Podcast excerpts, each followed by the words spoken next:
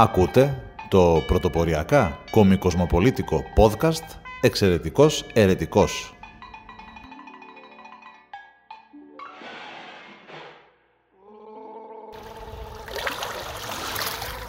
Από το Καραμπουρνάκι Θεσσαλονίκης για κάθε μπαρμπουνάκι Ιωνίου, Αιγαίου, Πασών, Πελάγων, Λιμνών, Ποταμών και Ωκεανών. Φίλες και φίλοι, ακούτε το πρωτοποριακά κομικοσμοπολίτικο podcast «Εξαιρετικός Ερετικός». Θέμα της σημερινής μας εκπομπής είναι τα φρούτα. Συγκεκριμένα είναι τα θερινά φρούτα, φρούτα του καλοκαιριού. Και ακόμα πιο συγκεκριμένα το καρπούζι. Το καρπούζι είναι ένα αμφιλεγόμενο φρούτο κατά τη γνώμη μου, αν και είναι το αγαπημένο πολλών γνωστών και φίλων όπως και μεταξύ ημών με ύψιλον θα μπορούσε να πει κανείς ότι το καλοκαίρι το ελληνικό είναι συνυφασμένο με το καρπούζι. Παρ' όλα αυτά το καρπούζι έχει κάποιες ιδιαιτερότητες και θα ξεκινήσω να σας τις αναλύω ευθύς αμέσως. Πρώτα απ' όλα όταν αγοράζεις ένα καρπούζι δεν ξέρεις τι θα είναι από μέσα το καρπούζι. Εξού και η έκφραση μάπα το καρπούζι. Δεν νομίζω ότι την έβγαλε κάποιος ο οποίος δεν ήξερε να διαλέγει. Υπάρχουν διάφορες τεχνικές και τρόποι, έχει χιλιοαναλυθεί το ζήτημα, αλλά εξακολουθεί η κάλπη και το καρπούζι να αποτελούν, όπως και οι, έγκυο, οι έγκυες πριν την έλευση των υπερήχων και των διαφόρων γονιδιακών τεστ, έτσι λοιπόν και το καρπούζι, ακόμα δεν έχει βγει υπέρηχος για το καρπούζι, με αποτέλεσμα να μην ξέρουμε τι κυοφορεί μέσα του. Είναι ένα πράσινο φρούτο απ' έξω, το οποίο μέσα οφείλει να είναι κόκκινο, αγνώστου όμως γεύσης μέχρι να το σφάξεις. Έτσι λοιπόν το καρπούζι πάντα επιφυλάσσει εκπλήξεις. Δεύτερο στοιχείο που καθιστά το καρπούζι ύποπτο είναι το μέγεθός του ο όγκος του συγκεκριμένα. Αφορμή για το συγκεκριμένο podcast είναι η χθεσινή αγορά στον Καρπουζά που πήγα και του λέω βάλε μου το πιο μικρό που έχεις. Το ζυγίζει, διαλέγει αφού διάλεξε υποτίθεται το μικρότερο, το ζυγίζει και βγαίνει ένα 9 κιλο καρπούζι. Αν το μικρότερο καρπούζι που έχει είναι το 9 κιλο, το μεγαλύτερο τι ήταν, δηλαδή άρση βαρών για τον πυροδήμα. Εν πάση περιπτώσει το πήρα σε μια σακούλα που μέχρι να φτάσω στο σπίτι είχε ξεχυλώσει ήδη και μετά προσπάθησα να το βάλω στο ψυγείο. Ω γνωστόν ένα 9 κιλό που επαναλαμβάνω ήταν το μικρότερο που διέθετε ο καρπουζάς, το 9 κιλό καρπούζι. Ένα ολόκληρο 9 κιλό καρπούζι προφανώς δεν, δεν μπορεί να μπει στο ψυγείο. Θα πρέπει να βγάλεις ράφια, να βγάλεις σιρτάρια, να βγάλεις ε, την πόρτα του ψυγείου και να κάτσεις εσύ να, το, να, να καταστήσεις τον, την πλάτη σου πόρτα, μπας και χωρέσει Οπότε έπρεπε να το σφάξουμε. Το θέμα λοιπόν με το καρπούζι είναι ότι είναι σαν να, κάνεις, είναι σαν να αγοράζεις ένα έπιπλο. Είναι σαν να κάνεις ε, μία αναδιάταξη, μία ανακαίνιση στην κουζίνα σου. Είναι σαν να αποφασίσεις να αγοράσεις καινούριο ψυγείο και το φέρνεις στον εαυτό σου εσύ ο ίδιος με τρόπο. Δεν χωράς πουθενά, πουθενά, πουθενά, ρε καρπουζά. Ε, θα πρέπει να το σφάξεις λοιπόν και μάνι μάνι με το που ξεκινάει λοιπόν η αγορά ενός καρπουζιού με το δεδομένο ότι δεν χωράει μέσα στο ψυγείο θα πρέπει να το σφάξεις και άρα να ξεκινήσεις την κατανάλωσή του ευθύς αμέσως. Και από εκεί και πέρα ακόμα και το μισό καρπούζι να έχεις καταλαβαίνεις ότι πρέπει να εκενώσεις το ράφι πάνω στο οποίο θα μπει το μισό καρπούζι. Ο λόγος είναι ότι πρώτον δεν χωράνε όλα τα υπόλοιπα είδη παρά μόνο ίσως μια ελάχιστη μικρότατη κονσέρβα ή μία ακόμα συσκευασία ενός γάλατος ας πούμε ή κάτι τέτοιο. Όλα τα άλλα πρέπει να είναι κενωμένα προκειμένου να χωρέσει η καρπουζάρα που είναι μισή καρπουζάρα. Και το δεύτερο φίλες και φίλοι σε σχέση με το ψυγείο και τρίτο κατά σειρά ντεσαβαντάζ του καρπουζιού είναι τα ζουμιά του. Το καρπούζι συνήθως είναι ένα πολύ γλυκό και νόστιμο στην βρώση του φρούτο το οποίο όμως έχει την κακή συνήθεια, έχει το ε, κακό χαρακτηριστικό να αφήνει παντού ζουμιά που σε πρώτη φάση μοιάζουν όμορφα γλυκούλικα ροζούλια, μετά όμως κολλάνε και μετά βρωμάνε. Έτσι λοιπόν, εάν κάνεις το λάθος και αφήσεις καρπουζοχυμό, έστω και στάλες αυτού, στον πάγκο της κουζίνας ή πόσο χειρότερο, στο καναπέ του σαλονιού που έτρωγε στο καρπούζι ή στο πάτωμα του σαλονιού που έλειπες τηλεόραση τρώγοντας καρπούζι ή στο μπαλκόνι οπουδήποτε, θα μαζέψεις χίλια δυο ζωήφια, κυρίως φυσικά μυρμηγκάκια και μετά από λίγο θα κολλάει η παντοφλίτσα ή η πατουσίτσα και μετά θα κολλάει όλο το σπίτι. Έχουμε λοιπόν πρώτον μάπα το καρπούζι. Ξέρεις δεν ξέρεις τι είναι το καρπούζι. Δεύτερον, ογκώδες το καρπούζι. Πάντα είναι ογκώδες. Το μικρότερο είναι 9 κιλά. Όταν το πήρα, με ρωτάει η κόρη μου, η κόρη μου δηλαδή τι είναι 9 κιλά. Και λέω τρεις φορές, σαν να γεννήθηκες εσύ τρεις φορές. Πραγματικά, ένα μέσο βάρος μωρού είναι περίπου 3 κιλά. Το καρπούζι που πήρα που ήταν το μικρότερο του καρπούζι ήταν 9. 3-3-9. Εύκολο, ακόμα και για την μικρή μου κόρη. Το τρίτο λοιπόν είναι, μετά το μέγεθος, είναι το ζουμί που στάζει τα άτιμο παντού. Λες και είναι αγελάδα σε γαλουχία να πούμε. Ε, όπου και να τα αφήσεις, δηλαδή το αφήνεις τυλιγμένο μέσα στο πιατάκι του με τη ζελατίνα γύρω γύρω και πάλι αφήνει ίχνη. Απίστευτο το καρπούζι, πολύ ζουμερό το καρπούζι. Και περνάμε στο τέταρτο και ίσως και τελευταίο ε, μελανό σημείο του καρπουζιού, ελάττωμά του, που είναι τα κουκούτσια. Τα κουκούτσια στο, στο καρπούζι είναι διάσπαρτα. Είναι παντού. Έχει όσο κόκκινο τόσο και μαύρο. Δηλαδή, τρως μια μπουκιά και για να φτύσεις όλα τα κουκούτσια που θα βρεις αυτή τη μία μπουκιά, θα πρέπει να είσαι συνέχεια πολυβόλο. Φτού, φτού, φτού, φτού, φτού. Ε, να μην το βασκάνουν. Δηλαδή θα πρέπει να σερβίρετε, να δίνετε σε βαφτίσια προκειμένου αυτό που είπα προηγουμένως, να, μην, ε, να μην το ματιάσουν το παιδί. Φτού, φτού, φτού. Ε, και έτσι καθίσταται αντικοινωνικός σαν φρούτο το καρπούζι. Δηλαδή δεν μπορείς να τρως και κάθε δύο ε, μασιές να κάνεις φτού φτού φτού και να φεύγουν σαν πολυβόλο ε, κουκουτσάκια από παντού.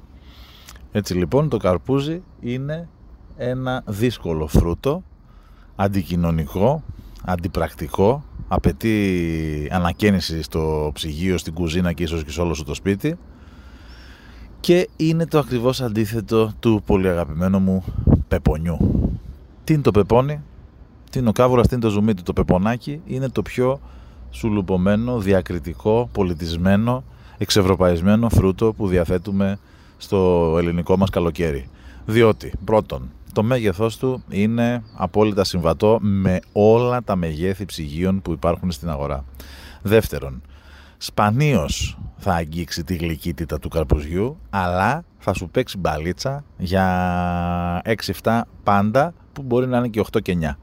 Θέλω να πω, το πεπόνι για να μην είναι καλό είναι πολύ πιο σπάνιο από ότι το καρπούζι να σου βγει μάπα. Εξού και επαναλαμβάνω, μάπα το καρπούζι. Γιατί δεν λέμε μάπα το πεπόνι; Γιατί λέμε βαρύ πεπόνι; Βαρύ πεπόνι είναι αυτό που είναι τόσο γλυκό που σου κάθεται στο στομάχι και βαρύ πεπονιάζεις. Από το μυαλό μου το βγάλω αυτό, αλλά θα μπορούσε να είναι γιατί όχι. Το πεπονάκι λοιπόν είναι συμμαζεμένο.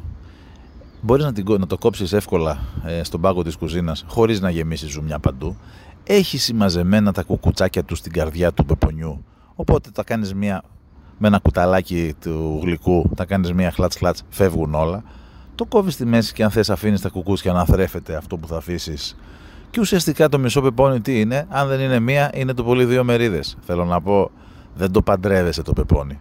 Το καρπούζι το παντρεύεσαι για να ξαναγυρίσουμε στο πολύ αγαπημένο μου εντός εισαγωγικών καρπούζι. Το καρπούζι το αγοράζεις ε, Ιούνιο και μπορεί να σε βγάλει μέχρι Αύγουστο.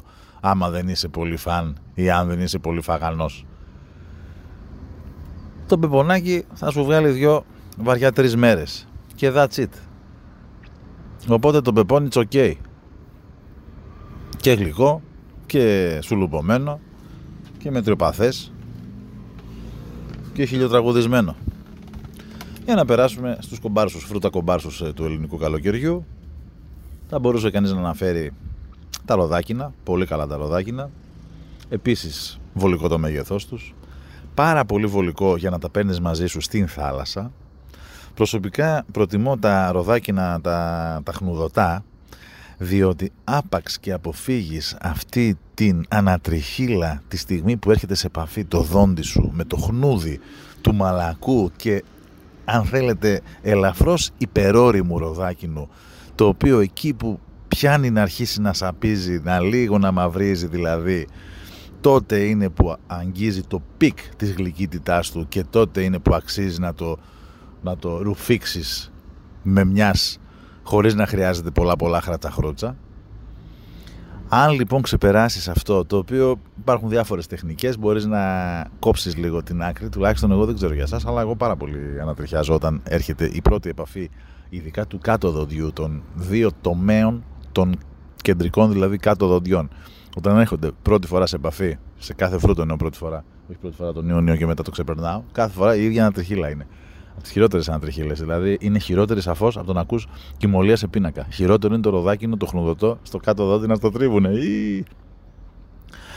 Κάτι που δεν έχει το νεκταρίνι, νομίζω το γυαλιστερό ροδάκινο είναι το νεκταρίνι που είναι λίγο πιο μικρό. Ε, Όμως δεν έχει, είναι πιο σκληρό, είναι πιο ροδάκινο παύλα μήλο. Είναι σκληρό και ενώ δεν έχεις την ανατριχίλα, δεν έχεις και εκείνη τη γλυκύτητα του μαλακού, του πορτοκαλοκίτρινου από μέσα αλλά είπαμε χνουδωτό απ' έξω ροδάκινο.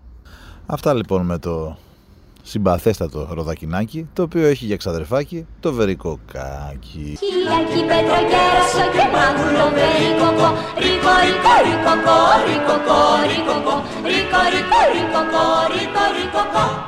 Το βερίκοκο είναι ένα εξίσου συμπαθητικό φρούτο. Είναι λίγο πιο ευπαθές, δηλαδή άμα χτυπηθεί μαυρίζει και ως εκ τούτου γίνεται, κομποστοποιείται ευκολότερα από όλα τα άλλα που αναφέραμε ως τώρα. Παρ' όλα αυτά είναι και αυτό πολύ decent φρούτο, το βερίκοκο. Έχει πάρα πολύ ωραίο χρώμα, έχει πάρα πολύ βολικό μέγεθος επίσης, το κάνεις μια χαψιά, μεγάλο κουκούτσι να το φτύσεις μια και καλή και να ξεμπερδέψεις. Γενικά το συμπαθώ πολύ το βερίκοκο και όπου το βρω το τιμώ.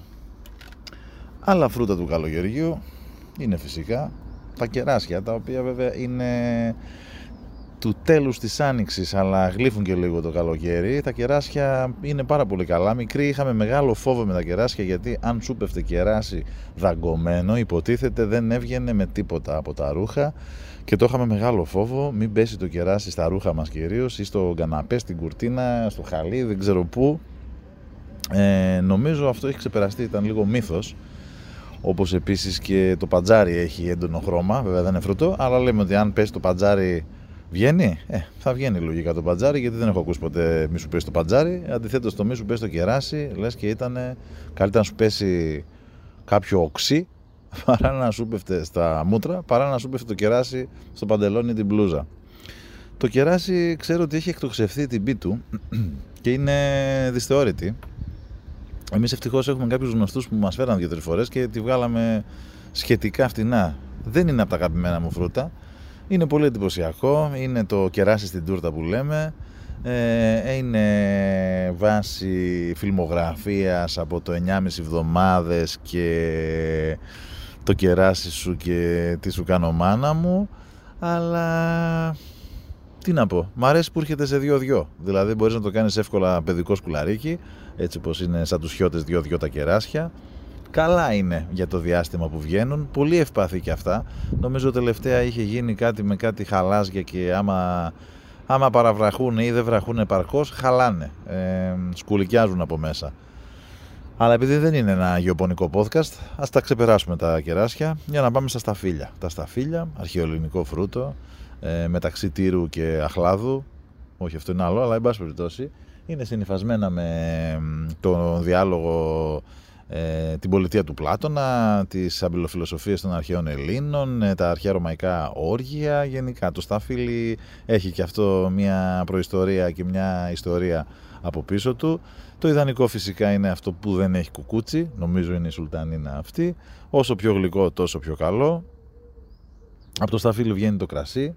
Παραδόξως υπάρχουν άνθρωποι όπως εγώ που μας αρέσει το σταφύλι και δεν μας αρέσει ιδιαίτερος το κρασί. Ακόμα πιο παραδόξως, το λευκό σταφύλι, το πράσινο δηλαδή, είναι ακόμα καλύτερο, ενώ το λευκό κρασί δεν πίνεται κατά τη γνώμη μου, είναι ρετσίνα.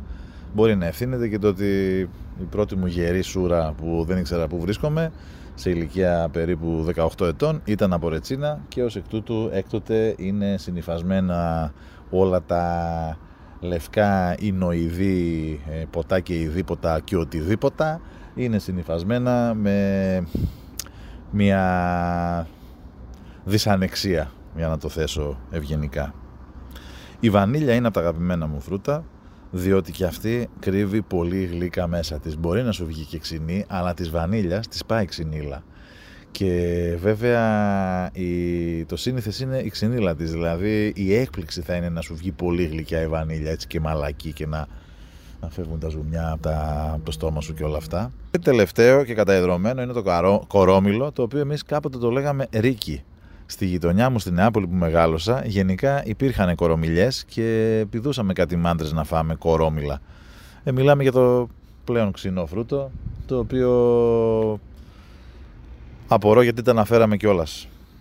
Πλέον ζούμε βέβαια την εποχή της παγκοσμιοποίησης και των θερμοκηπίων και μπορείς να βρεις διάφορα φρούτα σε διάφορες εποχές του χρόνου και έτσι ιδιαίτερη μνήμα χρήζει η μπανάνα. Η μπανάνα που έχει το σχήμα που έχει, που έχει το χρώμα που έχει, είναι ένα ιδιαίτερο φρούτο και μόνο διότι είναι ό,τι πλησιέστερο υπάρχει σε επιδόρπιο είτε σαν αυτόνομη είτε σαν, σαν συνοδευτικό μαζί με άλλα καρικεύματα. Και εξηγέμαι, μια μπανάνα, αν την ξεφλουδίσεις και της βάλεις από πάνω όμορφη με ρέντα, νουτέλα ή οποιαδήποτε σοκολάτα λιωμένη βρεις, γίνεται μάνι μάνι σαν κρέπα μπανάνα σοκολάτα χωρίς την κρέπα. Και την μπανάνα σοκολάτα δηλαδή. Αλλά είναι πάρα πολύ ωραίο ε, επιδόρπιο. Μια μπανάνα επίσης μπορείς να της βάλεις μέλι από πάνω. Δηλαδή ξεμένεις στο σπίτι και έχεις έντονη τάση υπογλυκαιμίας σε, τα, σε βαθμό λιποθυμίας. Τι μπορείς να κάνεις, ξεφλουτίζεις μια, μια μπανάνα και τις βάζεις από πάνω είτε ταχίνι, είτε μέλι, είτε και τα δυο, είτε και τα τρία και για πυρή το κουλουάχατ, ό,τι ήθελε προκύψει. Μπανάνα με σοκολάτα, με καρύδια, με μίγδαλα. Η μπανάνα θέλω να πω είναι η πρώτη ύλη, μπορεί να αποτελέσει την πρώτη ύλη για ένα καθώς πρεπέστατο ε, και καθόλου αξιοπρεπές ε, επιδόρπιο. Αυτή λοιπόν είναι η αγαπημένη μας μπανάνα. Η φράουλα είναι λίγο υπερτιμημένη, δηλαδή αν είχε οποιοδήποτε άλλο χρώμα η φράουλα δεν θα ήταν αυτή που είναι. Η φράουλα που όλοι γνωρίζουμε, strawberry. Επίσης είναι χιλιοτραγωδισμένη, πάμε το άσμα, το γνωστό των Beatles. Strawberry fields forever. Strawberry fields Nothing is real And nothing to get hung about. Strawberry fields forever. Αλλά πέραν τούτου δεν. Εντάξει τώρα φράουλα. Εν κατακλείδη. Θα ήθελα να τελειώσω από εκεί που ξεκίνησα. Τέρμα πια στη δικτατορία του Καρποζιού. Τέρμα στην ε, δικτατορία του μεγάλου έναντι του μικρού, στην καταπίεση του μεγάλου έναντι του μικρού.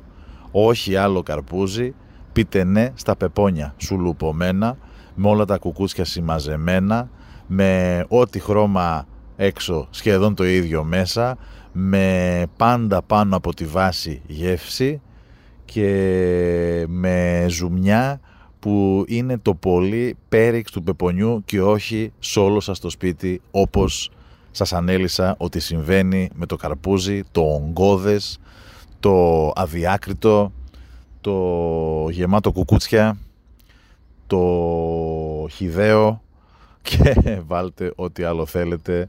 Αυτό που είναι χωροκατακτητικό, ιμπεριαλιστικό, απαιτεί τον εκτοπισμό όλων σας των υπόλοιπων ε, σκευασμάτων που έχετε μέσα στο ψυγείο προκειμένου να χωρέσει αυτό.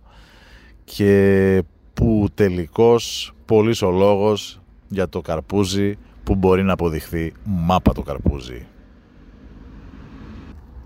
Αυτό λοιπόν ήταν το podcast για τα φρούτα του καλοκαιριού από τον υποφαινόμενο εάν μας παρακολουθείτε στο YouTube ή την, τον υποακουόμενο εάν μας ακούτε στην podcastiera, υποθέτω Spotify και πάντως υποβασταζόμενο γιατί δεν υπάρχει χειρότερο πράγμα από το να σε πιάσει ίωση και να είσαι εμπύρετος με στην καρδιά του καλοκαιριού όπως μου συμβαίνει εμένα όχι ακριβώς τώρα αλλά χτες που βγήκα έξω στο μπαλκόνι και δεν ήξερα αν αυτό που, ήταν, που με έκανε να υδρώνω ήταν η ζέστη ή ο πυρετός μου.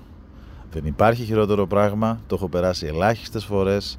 Δυστυχώς αυτή είναι η δεύτερη απανοτά χρονιά που αρρωσταίνω καλοκαίρι και το 37,5 το καλοκαίρι μοιάζει με 38,5-39 το χειμώνα. Διότι πέρα από το δικό σου πυρετό έχεις και τον εξωγενή πυρετό της ατμόσφαιρας. Με αποτέλεσμα το 37 το εξωτερικό με το 37,5 το δικό σου να αποκτά άλλη δυναμική και να μετουσιώνεται σε ένα 37 επί 2 και να νιώθεις ότι έχεις 74 με αποτέλεσμα να χάνεις το φως σου, να σου κόβονται τα πόδια και να είσαι τελικά αντί για υποφαινόμενος, αν με βλέπετε στο YouTube ή υποακουόμενος, επαναλαμβάνω, στο Spotify ή οποιαδήποτε άλλη podcast χέρα, να καταλήγεις υποβασταζόμενος όπως ήμουν εγώ χτες και τώρα που ανέκαμψα είπα να ξανανταμώσουμε και να σας κάνω αυτό το εξαιρετικό podcast που αφορούσε τα θερινά φρούτα. Ευχαριστούμε πάρα πολύ που μας ακούσατε για μία ακόμα φορά και ελπίζω να μείνετε συντονισμένοι και να κάνουμε παρέα και για το υπόλοιπο του καλοκαιριού, γιατί όχι. Γεια σας! Καλοκαίρι, στο μαϊγρό μικρή λαγώνες καλοκαίρι. Με την φέτα το καρπούζι στο ένα χέρι. Με φιλιά μισολιωμένα καλοκαίρι.